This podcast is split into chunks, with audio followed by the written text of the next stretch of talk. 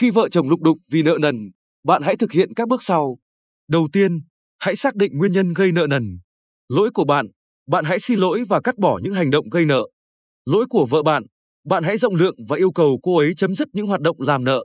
Lỗi thuộc cả hai thì cả hai bạn hãy cùng nhau thảo luận cởi mở, tìm ra cho căn nguyên của nợ nần và cùng nhau chặt đứt mọi động thái tạo thêm nợ.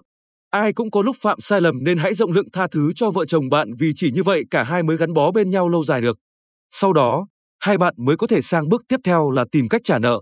Tuy nhiên, ở đây tồn tại một rào cản cần phải vượt qua. Đó là các cặp vợ chồng thường rất khó nói chuyện một cách bình tĩnh với nhau về nợ nần. Đây thực sự là vấn đề rất nhạy cảm. Mỗi khi nhắc tới nợ, vợ hoặc chồng bạn như con người khác, nóng giận, cáu gắt và không muốn nhắc tới chuyện đó. Vậy làm sao mà nói chuyện? Rồi làm sao giải quyết vấn đề? Cách xử lý trong trường hợp này là hãy cố tách bạch chuyện tiền bạc ra khỏi chuyện tình cảm. Hãy cho người bạn đời biết rằng, việc bạn muốn bàn tới chuyện nợ nần là để giải quyết vấn đề chứ không muốn có cớ trách móc đổ lỗi cho họ. Hãy làm rõ các ý cho tới khi họ thông suốt và bình tĩnh ngồi xuống nói chuyện. Đây là vấn đề tiền bạc, hoàn toàn không có lý do gì để mang tình cảm vào rồi nóng giận cả. Mục đích cuộc trao đổi là để tìm hiểu rõ nguyên nhân lâm nợ rồi đề ra giải pháp khắc phục, hoàn toàn không phải việc cá nhân. Cứ thẳng thắn trung thực với nhau, bạn sẽ lắng nghe mọi suy nghĩ của họ với điều kiện họ cũng lắng nghe bạn một cách bình tâm. Đây là chuyện nghiêm túc, càng trốn tránh hậu quả càng tồi tệ. Chỉ cần hai người nói chuyện mang tính xây dựng, chắc chắn sẽ tìm ra cách giải quyết vấn đề. Đến bước thứ hai, cả hai bạn hãy cùng nhau tìm cách giải quyết chuyện nợ nần. Ý tưởng chung là căn cơ nợ nần nằm ở đâu thì cứ nhằm vô đó mà xử lý.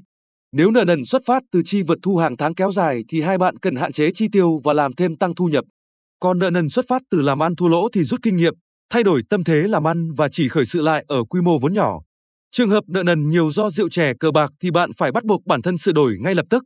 Chúng ta đã có gia đình, đã mang trên vai tương lai của vợ con cùng với chữ hiếu phải báo ơn cha mẹ, nên bạn phải sống cho đúng với vị trí của mình. Đừng lông bông lêu lỏng chơi bời như một đứa con nít nữa. Tuổi bạn cũng không còn trẻ trung gì nên nếu bạn không nghĩ cho gia đình, hãy nghĩ cho bản thân mình. Bây giờ cứ bê tha như vậy thì về già hình ảnh những người không nhà cửa phải lê lết cầu xin lòng tốt của mọi người chính là tương lai đang chờ bạn. Hãy thức tỉnh trước khi còn quá muộn. Bởi vợ con bạn sẽ từ bỏ bạn, cha mẹ bạn cũng vậy.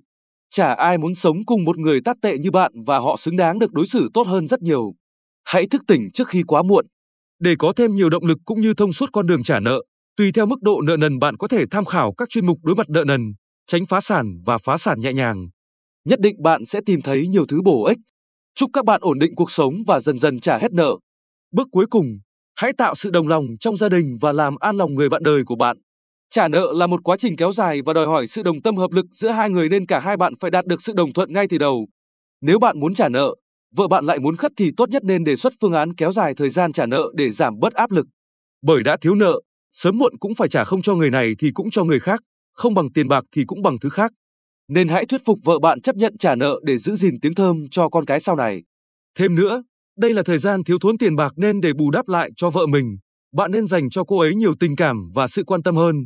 Không có tiền bạn vẫn có thể làm cô ấy vui khi phụ dọn dẹp nhà cửa, nấu cơm và chăm sóc con cái. Dẫu rằng bạn vẫn phải cáng đáng chuyện kiếm tiền ngoài xã hội, nhưng bạn nên nhớ rằng phụ nữ chịu áp lực rất kém đàn ông. Có thể nợ nần với bạn không vấn đề gì, nhưng hàng đêm vợ bạn sẽ không ngủ được vì phải bán miếng đất, bán con xe hay thậm chí nữ trang của cô ấy để trả nợ. Cô ấy sẽ luyến tiếc rất nhiều và buồn rầu rất nhiều. Nên với vị trí trụ cột gia đình, tạm thời bạn hãy gánh luôn trách nhiệm làm mái nhà của vợ bạn. Hãy giúp đỡ cô ấy mọi việc có thể và động viên cô ấy mỗi khi đêm về.